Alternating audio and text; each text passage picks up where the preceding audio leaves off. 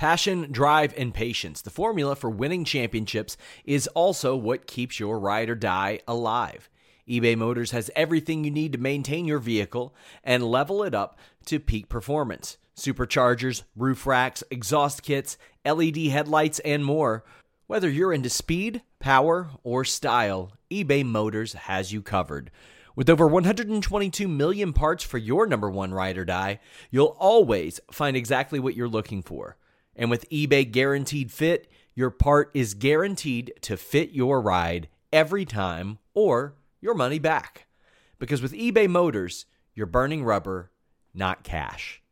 With all the parts you'll need at the prices you want, it's easy to make your car the MVP and bring home huge wins. Keep your ride or die alive at ebaymotors.com.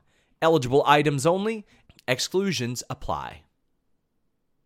Saving money on exterior wall lights. Now at Menards. Find your style with Patriot Lighting. Exterior lights enhance the look of your home. Choose from over 50 options from Patriot Lighting. Now through May 19th, get $10 instant savings on a single qualifying purchase of $100 or more on in stock outdoor wall lights. Check out our entire selection of outdoor lights and see the rest of our deals happening now on Menards.com. Save big money at Menards. What's up, you guys? Sean Ross Sapp here for the Fightful Wrestling Podcast. It's technically April 11th, but we're releasing this April 12th. I'm here with Jimmy Van, and, and it should be no surprise to you guys that the reason we're filming this on April 11th is because he is an eccentric millionaire and has eccentric millionaire things to do, like going to playoff hockey games. so anybody that knows NHL hockey will tell you that the Edmonton Oilers have sucked shit for about a decade. And uh, this year they have I'm a turned. Blue Jackets fan, man. Casual, but so. You know what? They I think they broke a record this year for the most uh, consecutive wins. I think For, for, for least amount of sucking they've done in their entire franchise history. They've been pretty good, but the Oilers have been quite good. And I told my wife uh, as the year progressed and as they were doing better and better, I told my wife if they go to the playoffs, I'm going. And uh, my wife is now seven months pregnant, so the compromise we made is that I'll go to just one game. So I'm going to the first game uh, on Wednesday, which is why we got to tape this a day early. I'm literally going to fly into Edmonton, going to go to the game, fly back the next morning. So Oh, I'm I'm really tempted to go to a game on April 23rd if it goes that far, just so my wife and I can experience playoff hockey in Columbus. It's a haul. It's about two and a half hours up, two and a half hours back, but I think it'd be worth it for that. I think that'd be kind of cool. I mean, at least the fir- they get at least two games, right? So you could you could go to one of the one of the first four. Yeah, but uh, I, I think it, from what I see, it's all like nights that would be kind of hard for me to make it work around my schedule. I don't want to miss work to go to ho- to a hockey game. I'm not you. Okay, I got it. I got it. So so that so I like working. the one the once a week date night you have with your wife where you sit around watching cat videos, you got to make sure that you don't Yeah. you know can't get hockey in the way of that. That's important. We're going to the park tomorrow, so that's that's our big date Good for this you. week. Good for you. I mean, I even worked when I had the Ebola last week. Yeah, you you told me you weren't doing well. You were, uh, and it was really, it was at the end of that podcast where it really started to hit me when you were like, "You're wiping your face. What's wrong?" Because you like you never see me doing that. I was like, ah, I just think I need a Monster Energy or something. Oh no, I was about to be sicker than I've been in my entire adult life. I think what happened is That's- your immune system made sure to keep you strong enough to get through that podcast. Yeah, because that podcast is the highlight of your week. And then as as soon as as soon as we got through that show, the immune system went to shit, and then you were sick. And now, ironically enough, here it is the next week, and you're feeling better. You see the connection? You see Yeah, that? I feel I feel I do feel great now. I I don't get sick a lot. I've been sick more since the Royal Rumble this year. More cumulative like in one year than I have been ever as an adult. Like it just doesn't happen. I don't get sick. But uh, yeah, that was weird. Like it went from fever to extreme fatigue and know, I get tired here and there, but you know me. I work a lot. I like working a lot. And I even worked through some of it. Well, I worked through it all week, but immediately after, because I was like, I know it's about to come down. I could tell I was about to get hit with some sickness. So luckily, Joe and Mike got a bunch of content out to me, and UFC 210 was even busier than WrestleMania for me. That's because we had guys there live on the scene getting a bunch of footage. It was awesome. That was great. We'll talk about that later. Uh, Yeah, we'll give people a peek behind the curtain. yeah. But I, I know you got your list, but there's definitely one topic we're going to cover in detail this So let me let me tell you something, Sean. When you are a uh, a, a corporate executive like myself, and you have to juggle, Well, that, that's like, you cut me off, Sean. You cut me off. I, uh, well, yeah, because you've never cut me off before. You went off last week. I never did. Corporate executive. Well, Let's come on. Corporate executive. Just use the term. what? Use the term. Call yourself an eccentric millionaire. No, no. I I Go ahead and do it. I am an executive. I got 30 employees. I got a lot of things I got to do in a day. And yet for this today, even though I knew I had to get ready for my trip and I got a I got a kid at home and I got a company to run, I made time to do my research today. And the list of Jimmy Van only has one topic this week, and yet it is two pages long, man. Two pages ready, long. man. Now, one quick thing before we get to this topic, because I want to ask you one thing real quick. What'd you think of the Matt Riddle T-shirt reveal? You saw how I felt about It it. was pretty awesome. was- it was pretty good. Go check that out, guys. Uh, the Matt Riddle broadcast from last week. Uh, So just so you know, I, I, I noticed pretty quickly into that show, he was probably too baked to talk anything Yeah. about WrestleMania. Yeah. But he revealed that shirt, and it wasn't even that. It was the ad that I saw a few days later yeah, that really got me because I'm on my own site that I help put together and produce content for, and I had no idea this ad was going to be. that was completely intentional. I uh, the first thing I did was the, the day the thing went live in the store, I hit up Matt and I said, "Hey, I came up with this idea. Uh, if I send you one, uh, will you do me a favor? Wear it on your podcast, make it a surprise, take a picture for me."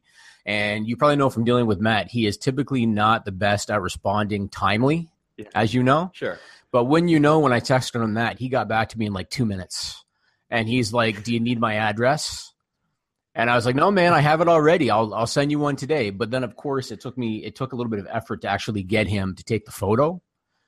But uh, Yeah. I got it done and I had my team do the ad and I intentionally didn't tell you because I wanted you to see it on the site.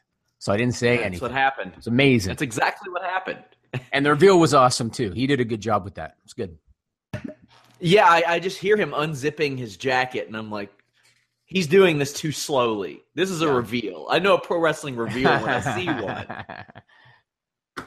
it was amazing. So, so let, let's let's get into the meat of the show. Okay, It's it's a topic that I have been talking about, been going at it with people about. Yep. I've I've had people reach out to me via DM, and uh, they're mad, they're mad at me. They're happy happy with me. Like Yep. Yep.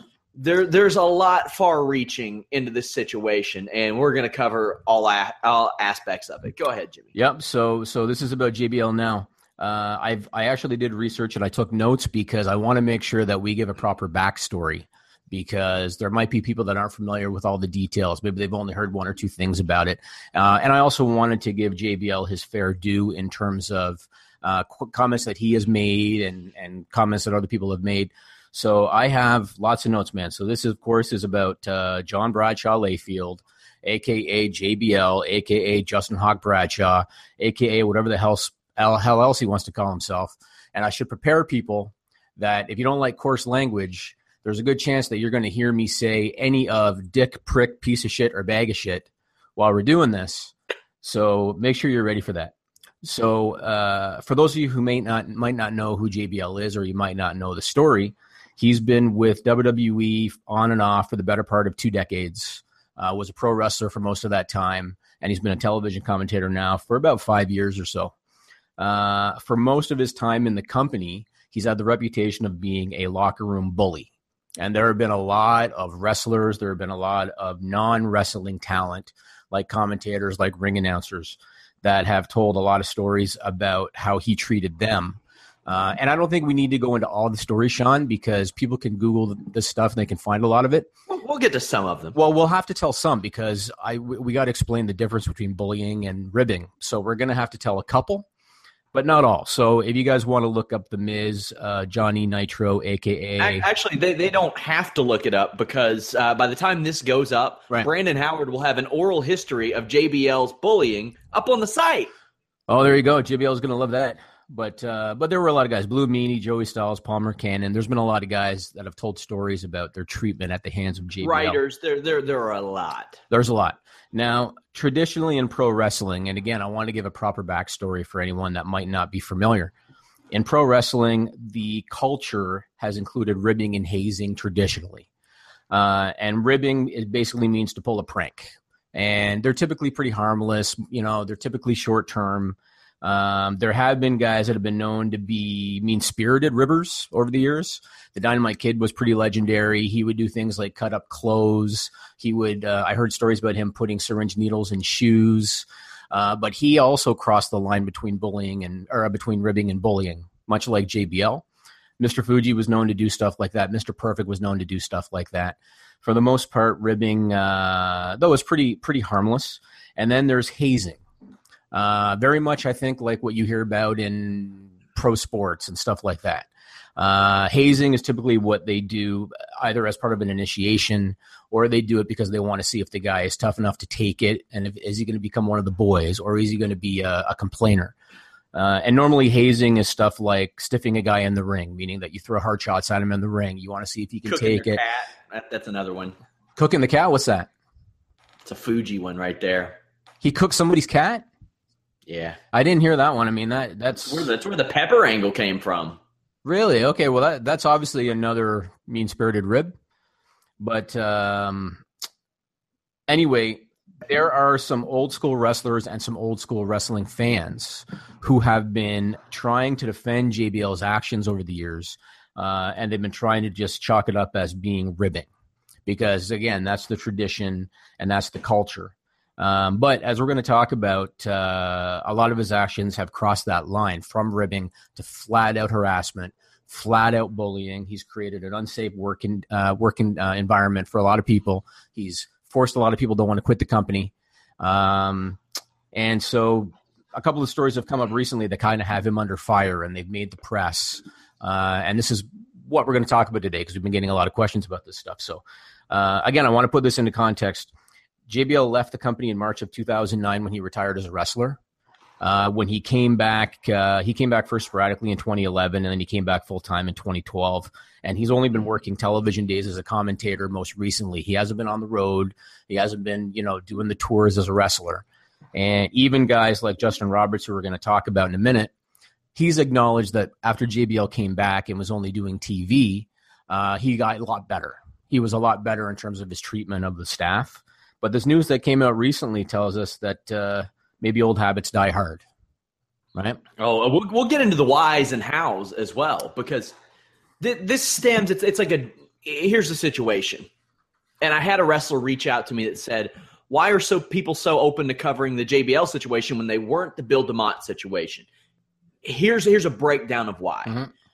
For a lot of the Bill DeMott stuff that actually happened, I'm talking like the jelly donuts and the ass and a lot of the bullying. Social media was not what it is now Right. it was a lot harder for this stuff to get out. Almost, it's like more of what JBL's even coming under fire for now isn't necessarily what he may or may not done have done to Mauro because that is still very unclear. Mhm. But at the same time, the Justin Roberts stories emerged, and those are from a really a pre-social media era. But there's nothing wrong with going back and bringing to light these things that happened. Now, I was in Columbus the week that Bill DeMott got fired, and that's when WWE did their Arnold thing, and I'm there covering it all on the scene. I was one of the only people with quotes from WWE guys. It was it was, you know, because they, couldn't avoid it. Canyon Seaman getting paranoid when I'm taking pictures of him. And he's like, "Hey, what are you doing that for?" I'm like, "Do you know what I'm doing it for? Like, don't just because I'm here, just because you all asked, like, are opening up to me, doesn't mean we're not going to cover it. We're treating this the same way, and you can see who is either trying to get a job within the wrestling journalism community or wants to protect maybe going back to a place based on if they cover this or not. If they haven't touched it, they probably really want to work for WWE. That's never been my thing. And fortunately for me, I got a boss who doesn't really give a shit if I'm in the good graces of WWE or not. So Hmm. that works out for me as well. I mean, think- truth, I- I truth mean, be I could- told, I could be wrong, but I think you would rather me get the story than you know, get the the PR comment from WWE No, as it it- is. Sure, es- especially when uh, this is a company. I mean, again, it's it's the reason why we talked about Stephanie last week and tried to kind of bring to light some of the stuff about Stephanie. This is a company that is a public company. They are a company that created their own anti-bullying initiative called Be a Star. They send wrestlers to schools. They they I think they they have something like three thousand educators that have downloaded their curriculum for Be a Star. This is what they're doing now. They're a TV PG company now. It's a TV PG era. They have mainstream sponsorship. You can't have this stuff going on under these circumstances. Uh, that's the reason I wanted to bring it to light. And and quite honestly, I want to start with Mauro Ranallo because quite honestly, with all due respect to Justin Roberts, and Justin is my friend, if it wasn't for Mauro Ranallo, this would not have come to light. And that's a fact. That's a fact because Mauro was a known entity outside of pro wrestling. He is a CBS employee. He works for Showtime. He used to work for Strikeforce, which was a CBS company as well. He was a known entity in in the media world, and that's why his story was kind of the catalyst for this coming around. Uh, and so I want to talk about Mauro's story first because it's still kind of an ongoing story. So, uh, and again, anybody that doesn't know who Mauro Ranallo is, he was a commentator. He was the play-by-play guy on SmackDown. Uh, he signed with the company in December of 2015, and he uh, finished up with them mid-March of this year. He was the play-by-play guy. JBL was the the color commentator. So obviously they worked together. Mauro had been very public prior to starting with the company. He had been very public for his mental health issues. All Um, over his Twitter. Oh, everybody knew, and and, and people in, in WWE knew. And if they say they didn't, they're full of shit because they knew. Well, no, they they knew because I know that they knew because they made it clear to him it wouldn't be an issue, and he made it clear to them it wouldn't be an issue. And then when Right. JBL was told of it, he said it would not be an issue for him too. I was told this from a WWE employee. Right. Uh, now, here's something also to preface. I think he had, now I could be wrong, but I think he's missed one show because of it ever, and that was an Invicta show. Right. And Shannon Knapp, who I will often criticize for maybe how some of her PR moves was fantastic. She just said Mauro's ill. Right. He can't make it. He'll talk about it when he's ready. She handled it wonderfully. And later, Mauro would come out and he would talk about it, and it, it brought a lot to light. Companies that have never had a problem with this Pride FC, Mhm. Strike Force, uh, Showtime, I think HBO or Showtime, all the companies Showtime. for Yeah. in the past, never a problem. Now, uh, this is important because Mauro has worked with some of the most macho, dipshit, asshole people in the world. Like he's he's seen it all, Mhm. and he's been there for a long time.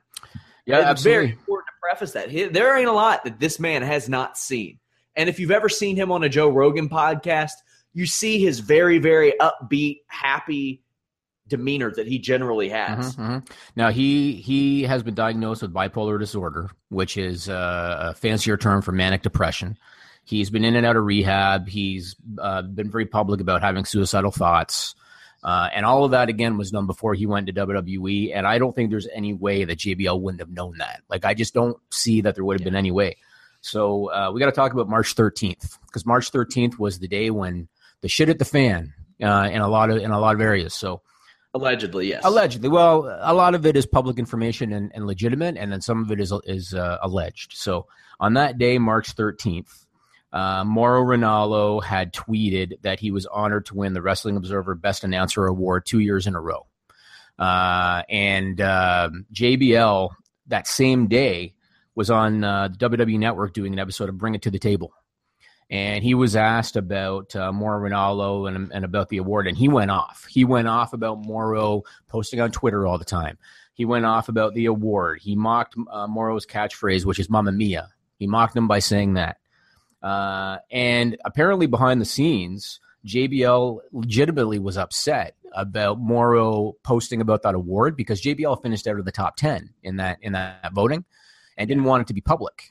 So apparently, allegedly, he was upset about it to the point that Mauro that same day tweeted, "Jealousy is one hell of a drug." Um, that same day again, March 13th, or I, you know, I guess technically it was the early morning of March 14th because it was 12, uh, 12, 16 a.m. A fan tweeted tomorrow, see you tomorrow night in Pittsburgh. So excited, which is when the next SmackDown taping was going to take place. Yes. And Mauro responded and he said, maybe snow may stop that from happening. Uh, he never appeared at that event. He never appeared again with WWE. He went off Twitter uh, for about two weeks, with the exception of one tweet on March 24th when he said, "I'm deep. I'm deeply touched by your tweets of support. My doctor wants me to stay off social media for now, but I wanted to thank you." So he missed the taping on the 14th. The next week rolls around on the 21st. He misses that taping. When he misses the second taping, that's when the rumors start coming out about JBL and about Mauro is going through a bout of depression, uh, and that JBL was the cause of it.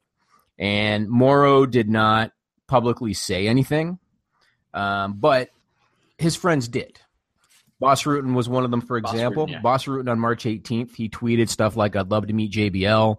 He called him a douche. He said, please attack me for that comment, JBL, please. Uh, one fan said to Mauro, and I'm telling you, man, I did my research on this. One fan tweeted Mauro on the 13th and said, You're the best, Mauro. Don't let JBL tell you otherwise, because by then people were starting to hear that JBL might have Sure. been the reason. Mauro responded and he said, Who? Uh, and then most recently on April on April 10th uh, this week, and this again is a very telling sign. A uh, a fan tweeted a video of Bart Gunn knocking JBL out in the brawl for all.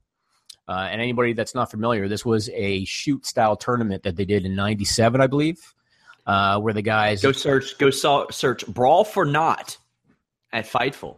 You can read all about it. There you go, brawl for not. Uh, but it was a shoot style tournament they did. Bart Gunn knocked JBL cold in that tournament, and uh, so a fan tweeted. Colder than a well digger's ass, as Bob Holly would say. So a fan tweeted a video, and Mauro just on April 10th this week on, on Twitter said, "Loved it when it first happened. Love it even more now." Uh, that's a very telling sign that this is probably what happened. JBL on April 6th tweeted, "I shouldn't commenting. He meant to say be commenting on internet stuff. I play a heel. I sincerely wish Mauro nothing but the absolute best." So when this thing first came out and he was ripping Mauro on the network and all that kind of stuff, I think it's very easy for him to to to use his character as as the reason for this. I think there is Yes. obviously a lot of stuff behind the scenes. I don't think that one appearance on Bring It to the Table is going to be enough to set Mauro off. I think this was probably in the making for a long time. And again, when you hear some of the other stories that have come out, it's very likely that he probably And just kept pushing the buttons. and this was a four man booth, and a lot of people had said, "Well, it's Mauro's quality that led to that."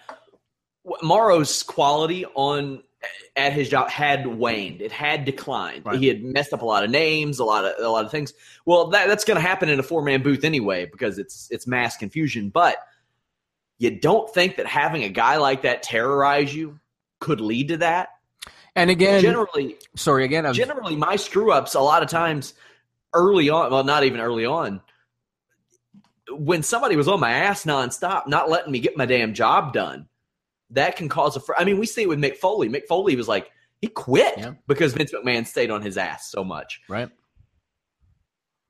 that that's gonna happen i mean the dude just wanted to show up and do his job and he was so good at it that not only did michael cole urge him to get hired michael cole who knew that this guy could eventually replace him and was gonna put a lot of heat almost kind of on michael cole because people would see the quality of this new guy but the wwe was willing to let him keep outside obligations Right. where they had never traditionally done that Yeah, and and again, uh, a lot of people are very quick to say, "Oh, he's just ribbing," because that's that's the that's the wrestling culture Yeah. and that's tradition.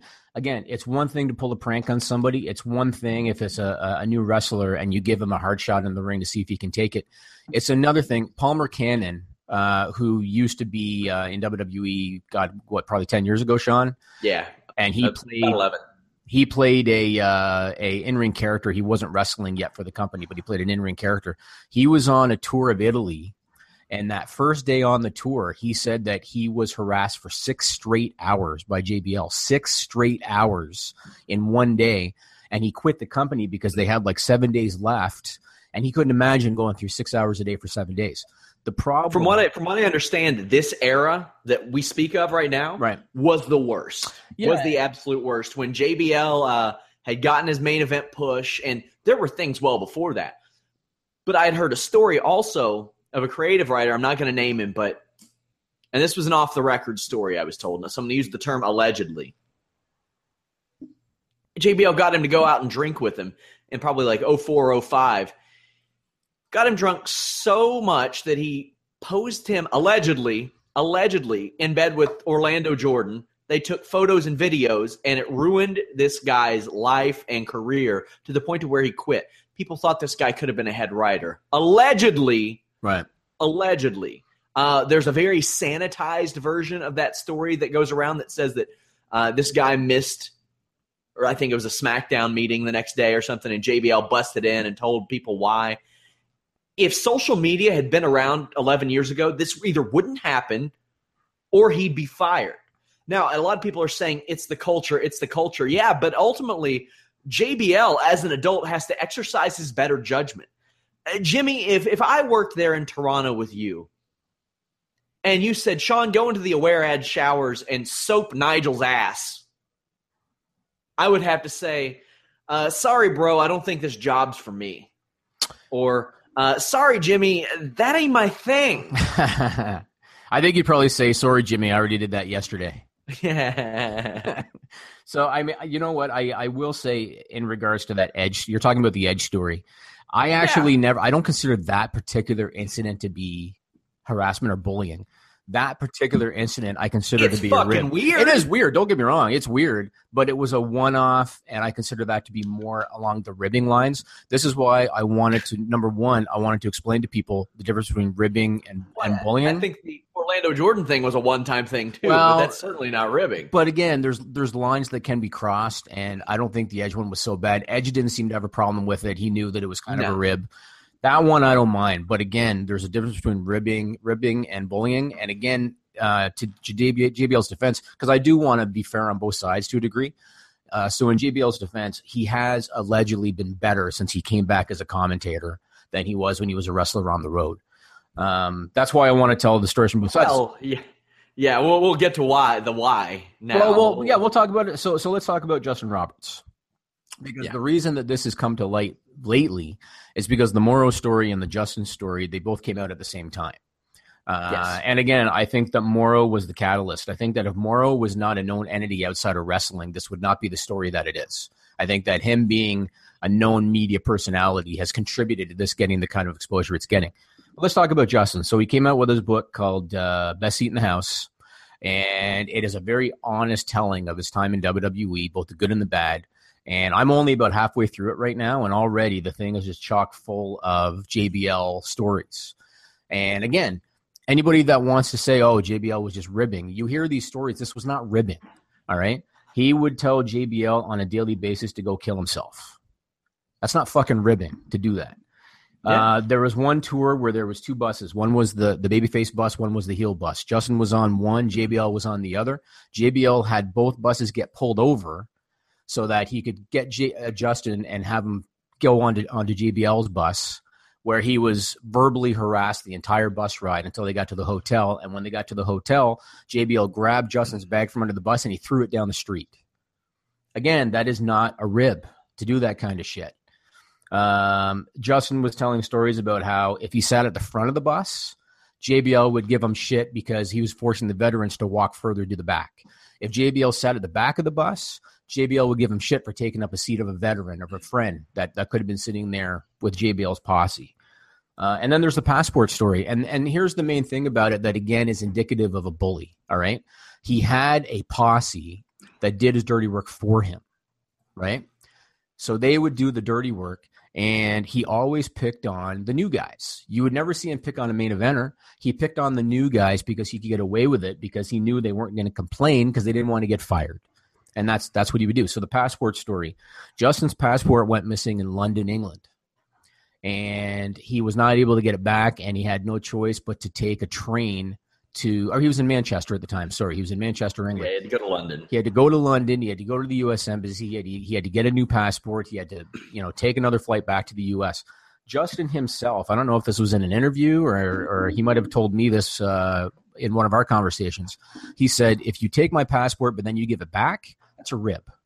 If you steal my passport and I never see it again, and I have to take a train to London and go to the U.S. embassy and get a new one, that's not a rib anymore at that point." Uh, and Johnny Nitro, who at the time I think was part of MNM with Joey Mercury, has acknowledged in an interview that JBL told them to steal the passport because JBL has said I didn't steal it. He's gone on record to say I didn't steal it. Um, but obviously he told Mercury and Nitro to do it. They chose not to do it. And Mercury was all too happy to just unload this info. So what, is, Nitro, what does that too. tell you too? Yeah. Yeah, and um, or yeah, uh, John Morrison. Yeah. And I had people trying to justify this to me. They said, "Oh, well, it's it's only a rib if you don't get it back." It's this guy who blocked me, mind you. Yeah. Um, I would love to know how that guy would feel if that guy say is an American and let's say that he's in Europe and someone steals his passport at the airport. Good luck to you. What are you going to well, do? Well, this guy right? in particular is always spoiling for something, and I've I'd had him muted for years anyway. As it was, him blocking me was was just nice. That was a nice little cherry on top. I, I had pulled the old trick on him on Twitter once, where I blocked him, then unblocked him just so he wouldn't be following me anymore. That's how much I hated associating with this guy. But y- you get a lot of that. The oh, well, what? It was just a rib. No, it wasn't a rib. no. That's fucking illegal, bros. Yeah. It's illegal. This is their job. And and it, It's not again to Justin's point, if they had given it back to him, then you can you can call it a rib. When you steal it and you force him to scramble, and I think he ended up missing one of the tapings in the U.S. because he had to he had to scramble and go to London to get a new one. He could have got fired over that. Yeah. Uh, so that's no longer a rib. Now I, I want to read some quotes from JBL. Uh, now, now Justin Roberts said that Vince McMahon actually laughed at him for losing that, which implies that he may have been in on it, which is you know does lend some credibility to that culture thing. But like I said, at some point you gotta exercise your better judgment. And MNM, a very good parallel here. The Hardy Boys had been messed with for a long time, and basically, in order to get out of being messed with, they had to go break off toothpicks inside Don Callis's car lock. right, right. Also, shitty thing to do. Yeah, but again, I could I could still call that on the side of uh, a rib. I could call that on the side of Man, a rib. Not, not back then, man. Not with no Uber. You gotta you gotta track down a taxi. Yeah, There's- but that's not the end of the world. You're you're not getting physically or mentally hurt. I I don't know. I I guess I'm a It's a little. rental car. It's probably a rental car. Uh, I don't know. I'm I'm loose on some of this stuff, but let's talk about Vince. So I, I was going to talk about this later, but you just brought it up. So part of the problem is Vince McMahon. He's part of the problem, Yeah. uh, and it's twofold. The first problem is that JBL has Vince McMahon in his back pocket. And, and he has forever. Vince really likes JBL, and everybody knows it. The problem is that JBL, in my opinion, uh, and maybe yours, JBL is the biggest corporate kiss ass in the universe. If Vince McMahon tells a joke, the guy that's going to laugh the longest and the loudest every single time is JBL. That's the kind of guy that he is. He's a corporate kiss ass. And the other problem is that Vince encourages this shit. You know, he encourages it. Look at how he treated Jim Ross on the air on live television, right? He treat he he Jim Ross Say goodbye to your credit card rewards. Greedy corporate mega stores, led by Walmart and Target, are pushing for a law in Congress to take away your hard earned cash back and travel points to line their pockets. The Durbin Marshall credit card bill would enact harmful credit card routing mandates that would end credit card rewards as we know it. If you love your credit card rewards, tell your lawmakers hands off my rewards. Tell them to oppose the Durbin Marshall credit card bill. This is the story of the one. As a maintenance engineer, he hears things differently. To the untrained ear, everything on his shop floor might sound fine, but he can hear gears grinding or a belt slipping. So he steps in to fix the problem at hand before it gets out of hand. And he knows Grainger's got the right product he needs to get the job done, which is music to his ears. Call, clickgrainger.com, or just stop by. Grainger, for the ones who get it done.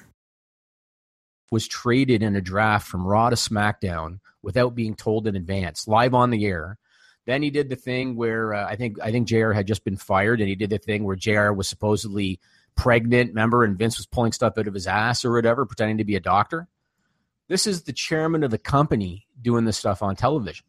So Vince is part of the problem because, in his own way, he's a bully.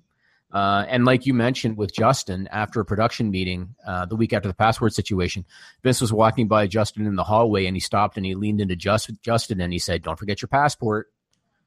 You know, he's right. He's part of the problem, you know? And and in true bully format, let, let's take a look at things. You would all you always hear stories about how Vince McMahon will roughhouse with people backstage. Well, what happened when Titus O'Neil grabbed him by the arm last year? Titus O'Neil suspended. What? Okay. You know what? Well, I mean, Uh, again, it's uh, that was during a 10 bell salute, I believe, for someone that passed away. So I'm not going to defend Titus O'Neil. I do think, uh, uh, wasn't it like a 90 day suspension, Sean? That yeah, was it was a long. that was absurd. I think he missed WrestleMania because of that. So that was that was absurd. But I do agree with Vince that some kind of discipline was necessary because Titus was trying to fool around after a 10 bell salute for somebody that passed away, if I remember right. And that was the wrong place and time to do that.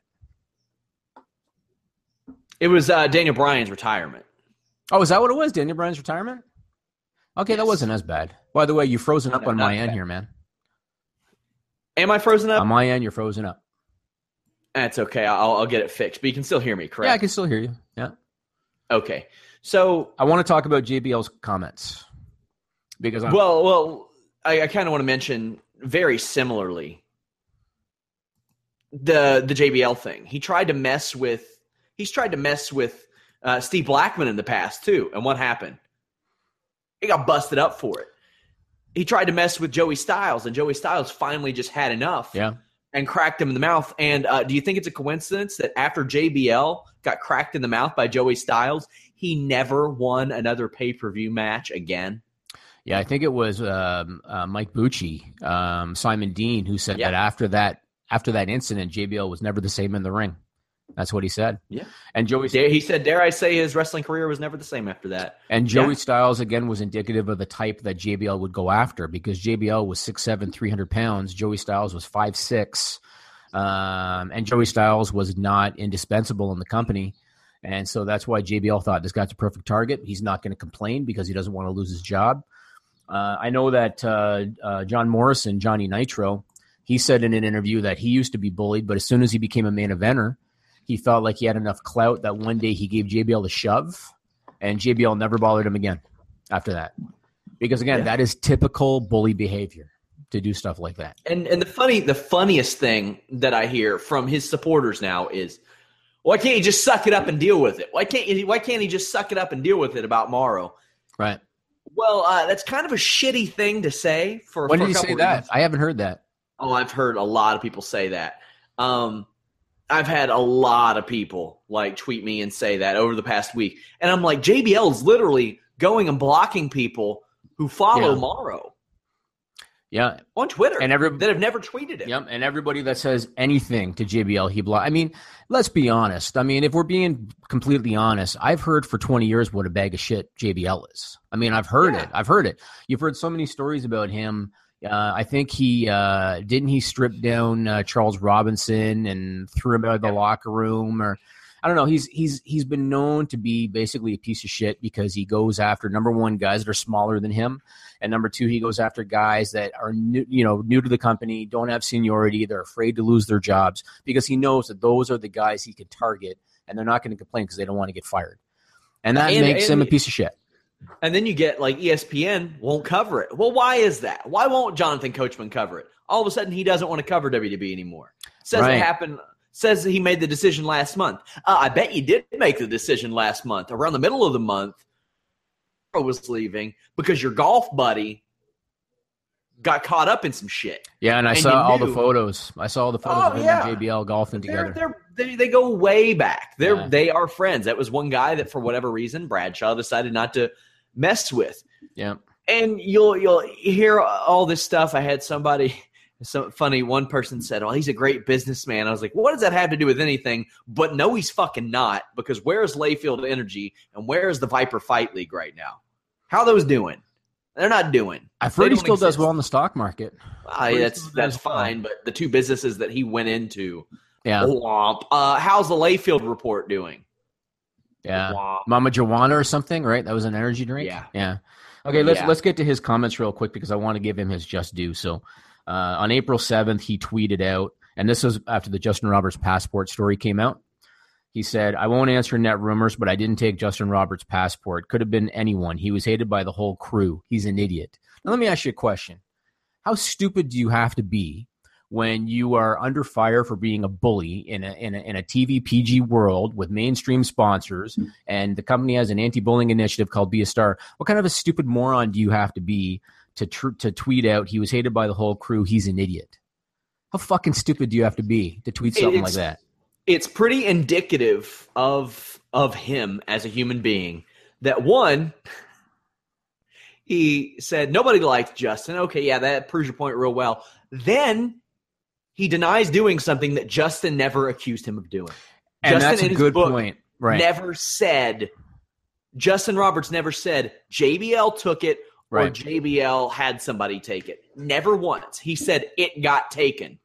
Right. Then John Morrison pops up and he's like, uh, "Well, yeah, you did. You did ask me to take yeah. it. Yeah. Too bad, so sad." Now, one more one more quote I want to read from JBL, uh, and this is a little bit of a long one, but it's it's worth uh, it's worth me reading. This is from September 2010 when he did an interview on a, a radio show a radio show called Right After Wrestling, which is on thescore.com, and I got to read this. He was asked by the interviewer if it's true that he's a bully in the locker room, or if it's true that he was a bully during his time as a wrestler in WWE. His response was, "Did I haze the Miz? Hell yes." A lot of people want to talk about me and my hazing. Yes, I did. I make no apologies about it whatsoever. When I started, guys were hazed and for good reason. They wanted to know that in a riot, which we had a few back in the day, were you were you going to be on the side of the boys or the fans? Then he said, nowadays there's no room for it. The corporate sterile world that is the WWE. When the Miz came in, most of the hazing was me working, me on the mic, me talking to him. I gave him as much advice as I possibly could because I thought he had the ability to be a good heel, but I'm not going to apologize for hazing him. Now, like I said earlier, I do understand that hazing does exist in wrestling, and and you do have guys take you know stiff shots in the ring to see if they'll complain. Edge has talked about how he had to take that early on to see if he would complain, to see if he could take it, and I get that. But for JBL to say there's no room for it now, it's a corporate sterile world, and here he is. He just basically got Mauro Ranallo to quit the company because Mauro has removed all mentions of WWE from his Twitter over this. Is not His ironic. dream job, mind you. Right. Isn't that ironic that he said there's no room for it now in the corporate sterile world, but this thing with Mauro just came up? Isn't that ironic? Yeah, and the funny thing is, had he gone the complete opposite route, if he had just said, I've done some things in my past I'm not proud of, I apologize. It's gone. Situation's done. It's over. A convicted dog fighter got elected to the fucking Pro Bowl a few years ago. You think that people aren't going to just, like, that's all you got to do? Wash your hands of it. I apologize. I'm sorry. It's amazing how far that goes in, in the public view. It- it's amazing how far that can take you. It's all Michael Vick had to do after he served his jail time, mind you. It's all he had to do. At the end of the I was day, fucked up. At the end of Huh? the day, at the end of the day, you know what? Uh, Do I? I don't know JBL. I've never met him. Do I think he's a dick? Yes. Uh, is he someone that I would want to sit down and have a beer with? No.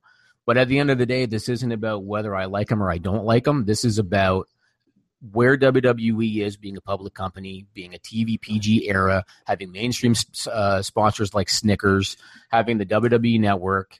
Uh, the the television contract now is their biggest revenue generator. In the world that they're in now, do they need a guy like JBL? Do they need to risk, you know, losing sponsorship? No. Should JBL be employed by the company? No. Should JBL be fired? Yes. And that's it. And here's the comical thing. now, these two people were not hazed, but you, you go back and you, you talk to JBL. We had to see who would who would cut it and who wouldn't. Who could who could stick it out on the road? Brock Lesnar and Bill Goldberg. Uh, Those are two guys who couldn't stick it out on the road. Who were like, "Nah, I'm good. See ya."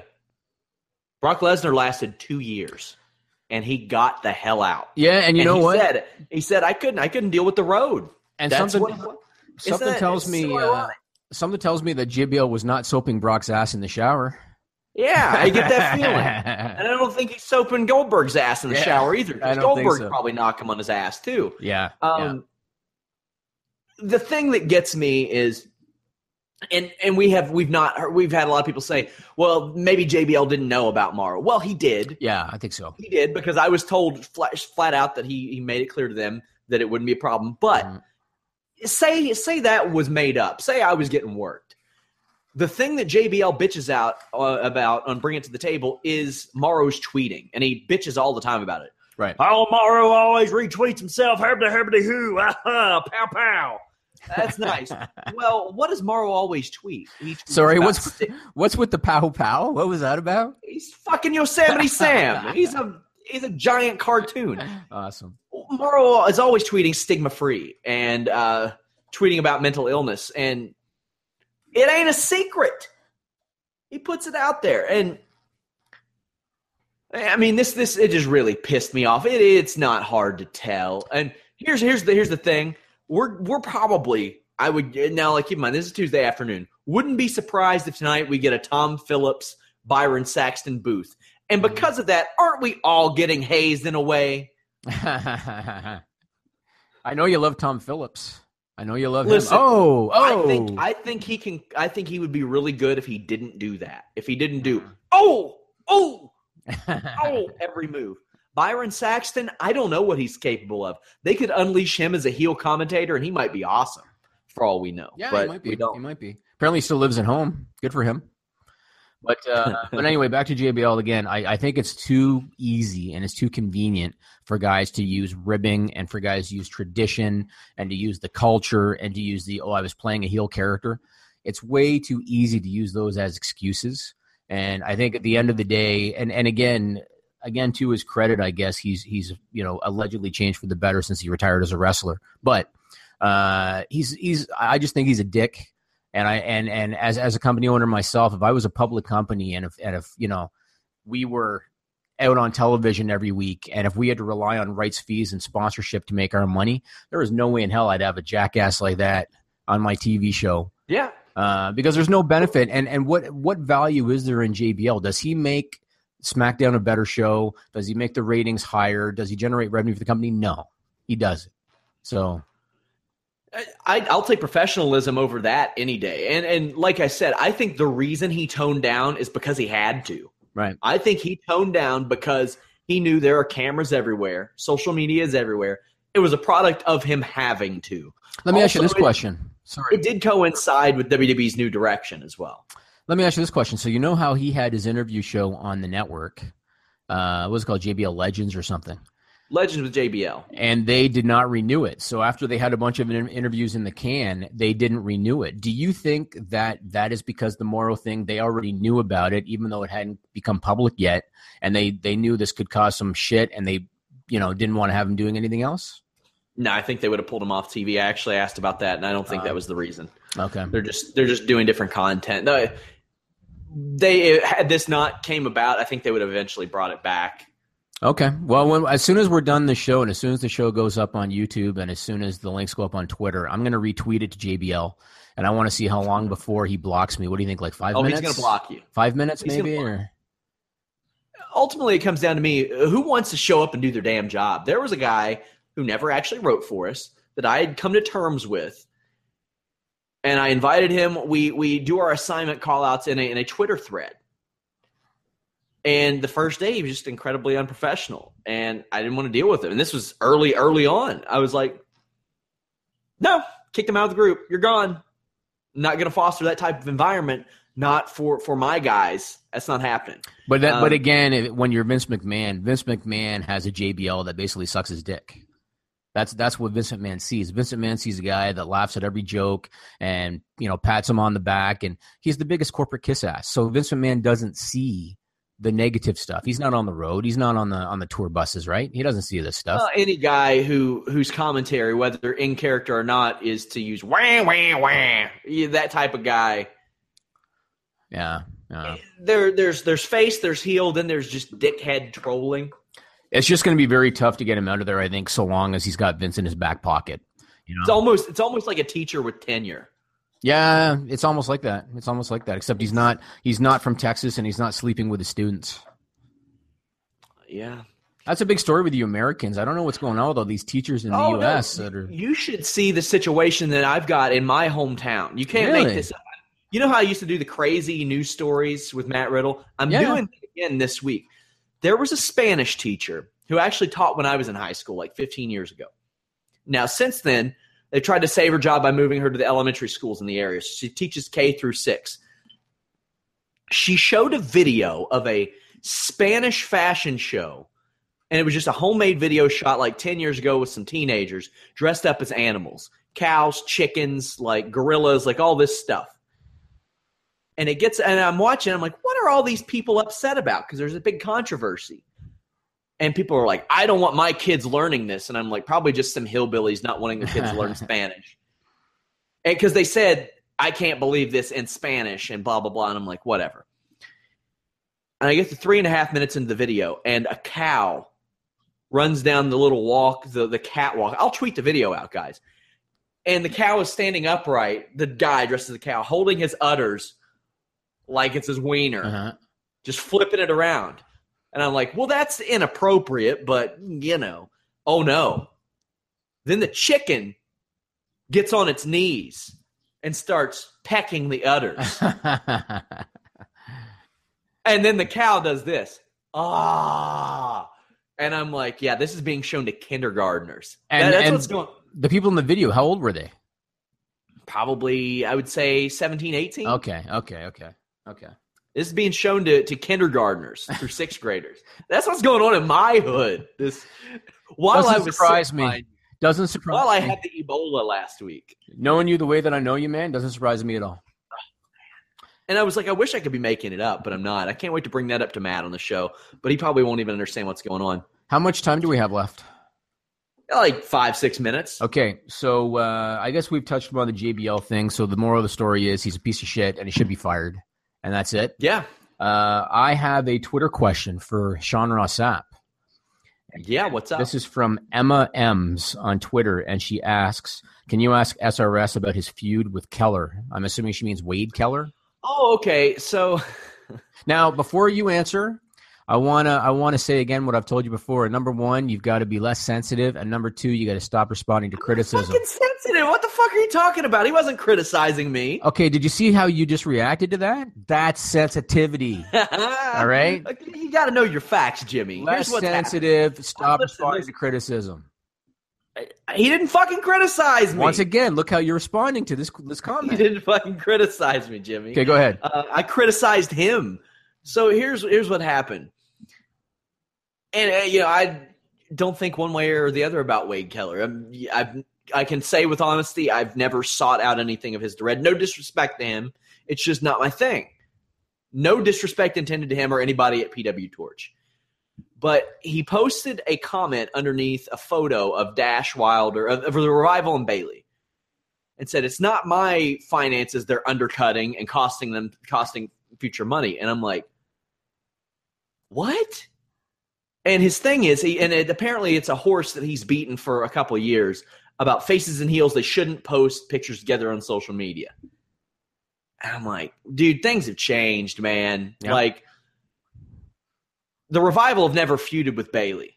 They have on screen never had an issue with bayley.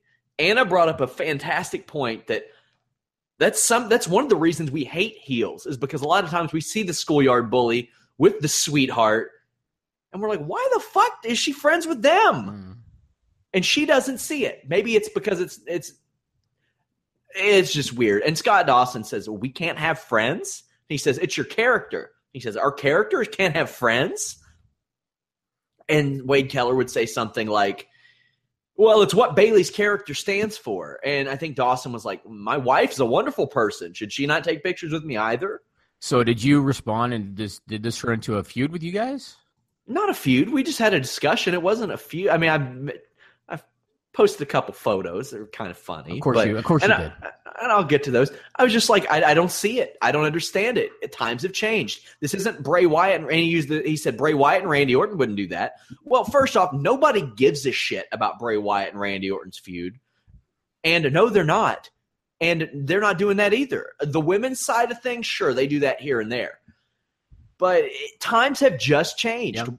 I see Negan and Daryl sitting next to each other on a couch Yep. after the Talking Dead. It doesn't affect things. Right. Now people will say, and he said, "Well, you don't see it in MMA." Yeah, I saw King Mo and Rampage do the second best ratings of Bellator's year, and they are on media tours next to each other all the time. Not only that, a lot of times they're laughing with each other about it, and they don't even they really don't like each other. Look at Rashad and Jon Jones at UFC 210. They were hugging. Yeah. They did great. They did great business together. Times have just changed. So I You know what? I think sometimes with the old school guys, because Wade Keller's been around uh, for what 25, 30 years, probably doing this stuff. yeah. Uh, so sometimes with the old school guys, they have trouble accepting the fact that the, the curtain has been pulled back now. Yeah. Uh, and it is what it is. I mean, it's a different world. The one thing I will say about wrestling, and this is this is where I've always disagreed with Vince McMahon when he says that they make movies, and he likes to kind of equate wrestling to TV, and that's why they hire television writers. The one thing that makes it different is that the wrestlers really do live their characters pretty much full time because when they leave the arena and when they're going to the airport and when they see a fan, if they see Sylvester Stallone, they call him Sylvester Stallone. They don't call him Rocky, right? Because the fan is able to equate the difference between the movie actor and the person. When they see Roman Reigns, they call him Roman Reigns. That's just how it is. That's how it is. And that's that's what makes wrestling different from television is that they do to a degree have to live their characters because that's how they're that's how they're referred and that's how they're known. But at the same time, people understand it's entertainment to the point that when they're posting pictures on social media now, who gives a shit? Who cares? Yeah. What about NXT when the four horsewomen, after they had just had that brutal match, all hugged in the ring together and they got a standing ovation? Matt Riddle had the most realistic match of WrestleMania weekend, and the first thing he said after that match was, "We didn't call shit in the ring." Right. So I mean, so the pictures that got the attention, I posted a picture of Nakamura and Nia Jax, and they're doing the Nakamura pose, and I put PWT PW Torch Rider puts foot through 1998 Hewlett Packard monitor. And- Sean, as time goes on, man, as time goes on, I have to teach you to Come on, that wasn't the best one. Come on, that wasn't the best one. There were three. there were three. then there was the infamous picture. I know you know the one I'm talking about. With the BSK in the Kliq. Yeah, yeah, I remember. Triple H, Briscoe, Paul Bearer, Shawn Michaels, One Two Three Kid, Mideon, uh, Henry Godwinn, Diesel, Michaels, uh, Stone Hall, Cold, I think. Austin, Undertaker. Yep. And then I put PW Torch Rider builds time machine out of broken HP monitor, travels to 1996, and warns them they'll never earn any money because of this. Triple H earned money with literally every single person in that photo, Henry Godwinn and Mideon included, Yeah. except for maybe Scott Hall because they never worked together. Yep. You need to uh And then- yeah. And then my last one was uh, Naomi, Dolph Ziggler, and Natalya today with a Make a Wish kid. And it said PW Torch Rider breaks time machine, opens up Instagram, frantically searches for old pieces of Tandy computer to repair time machine. Do I not keep you busy enough that you're you're busy every day working and you don't have time to do this petty I- you high school I'm shit? busy. You know I'm you know I'm incredibly busy. You need to uh, focus your I'm an energy. entertainer Focus your energy. Focus your energy in a better spot. That's what you got to do. Well, I'm just gonna say between uh, all the stuff WrestleMania weekend, UFC 210 weekend, nothing got better social media engagement for me than those first two pictures. Really, Like, like almost I think 75 retweets each. because you know that the the Jones video we had that did a ton of views, and the Cormier video had a Yeah. ton of views, and they all did well. Well, I mean, I meant just for me personally. Ah, oh, and is that is yeah, that your videos, that's important to you? Of course, visibility for the site, visibility for us. Yeah, of course, it's. I don't know if I consider me. that positive visibility for the site necessarily. Hell yeah, I do. You know, even though I, I very openly think JBL is a prick and, and I think he should be fired, I am not going to create an image uh, about some creative shit and send it to him on Twitter because I couldn't be bothered. I couldn't be bothered to do it. you know? Oh, I could. Oh, I know you could. And I know I'm you a will. content creator. What the hell? That's what you are. That's, that's what I do. I create content and then we post it. Yeah, that's great. It's a part of the job. good, good. I hope as the owner You of the couldn't be bothered. You made a fucking James Ellsworth cardboard cutout and pinned my shirt to it. but I didn't do it to to mock or rip anybody. I did it for fun. Oh, Jesus. Different. Well, I did that for fun too. It was lighthearted. I wasn't trying to rip anybody. I think it was only enjoyed by you. and the hundred and some people that liked each of the photos. Uh, that's good. Are we done? taking a shot. I'm not being a dick to people. Good God. It was very lighthearted. I think they would understand that. I think if you focus your that I hadn't if you focus your energies on other stuff, I think that you could be capable of brilliant, Sean. If you focus that energy, focused my energy on this Kentucky Boxing and Wrestling Authority article that I got dropping next Tuesday. it's not a bad idea. There you go. Focus it there. Yeah, it's a good way for me to never get licensed as a pro wrestler in the state again. that's that's probably going to happen. I'm probably never getting licensed again because of this. Pulling those covers. But yeah, well, let's talk briefly about UFC 210 coverage. Okay. Just briefly. yeah, how much time do we got left? That was that was. oh, we don't have any time left, but Oh. I like to pull back the cover, pull back the curtain a little bit on this.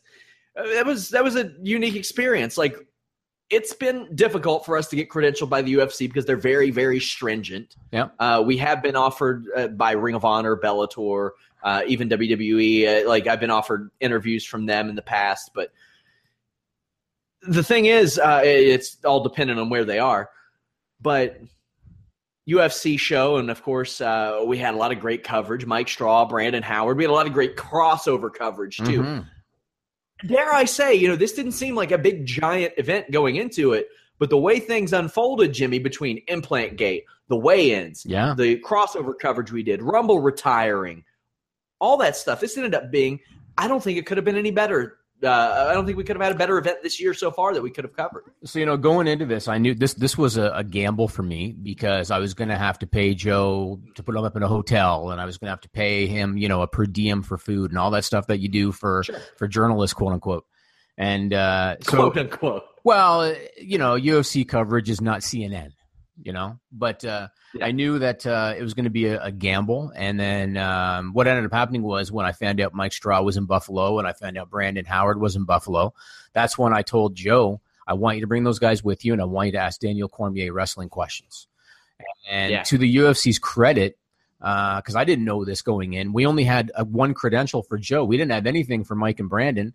And to the UFC's credit, Joe showed up at the building with Brandon Howard on the first day and uh, was able to get Brandon credentialed like on the spot to get into the building. So they they were really good to us. And if you saw the footage we got, that Jon Jones uh, press conference, we had the best footage of anybody for that. Like Mike Straw put the camera basically in front of his face for that whole thing. Yeah.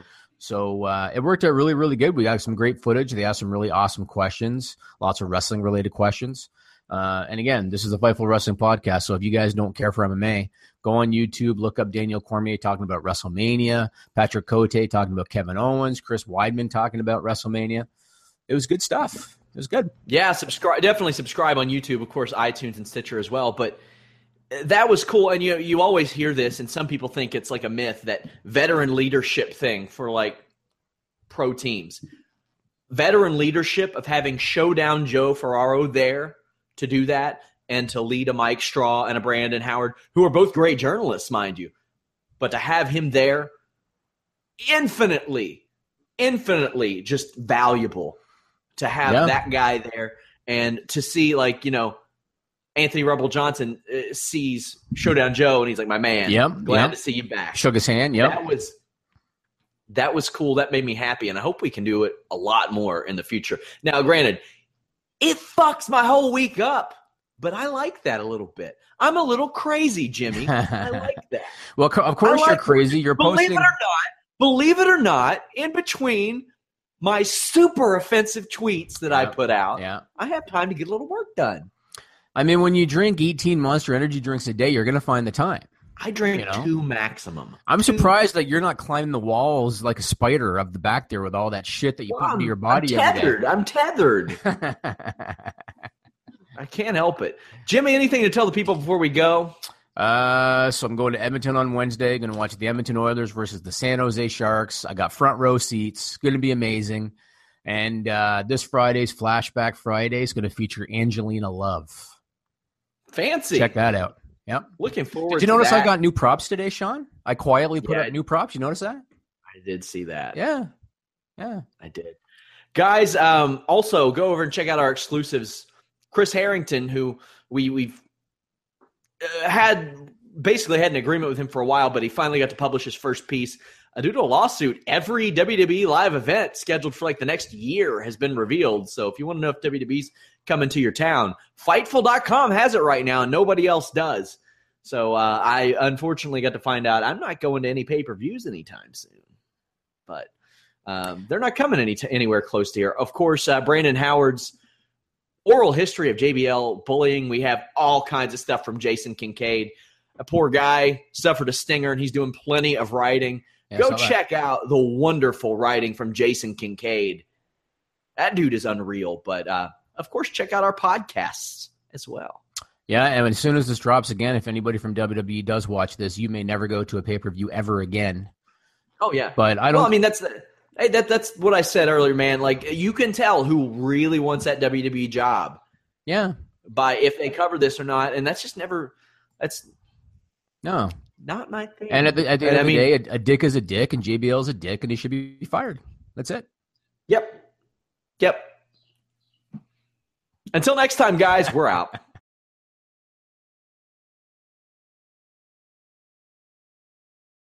This is the story of the one. As head of maintenance at a concert hall, he knows the show must always go on. That's why he works behind the scenes, ensuring every light is working, the HVAC is humming, and his facility shines. With Grainger's supplies and solutions for every challenge he faces, plus 24 7 customer support, his venue never misses a beat. Call clickgrainger.com or just stop by. Granger, for the ones who get it done.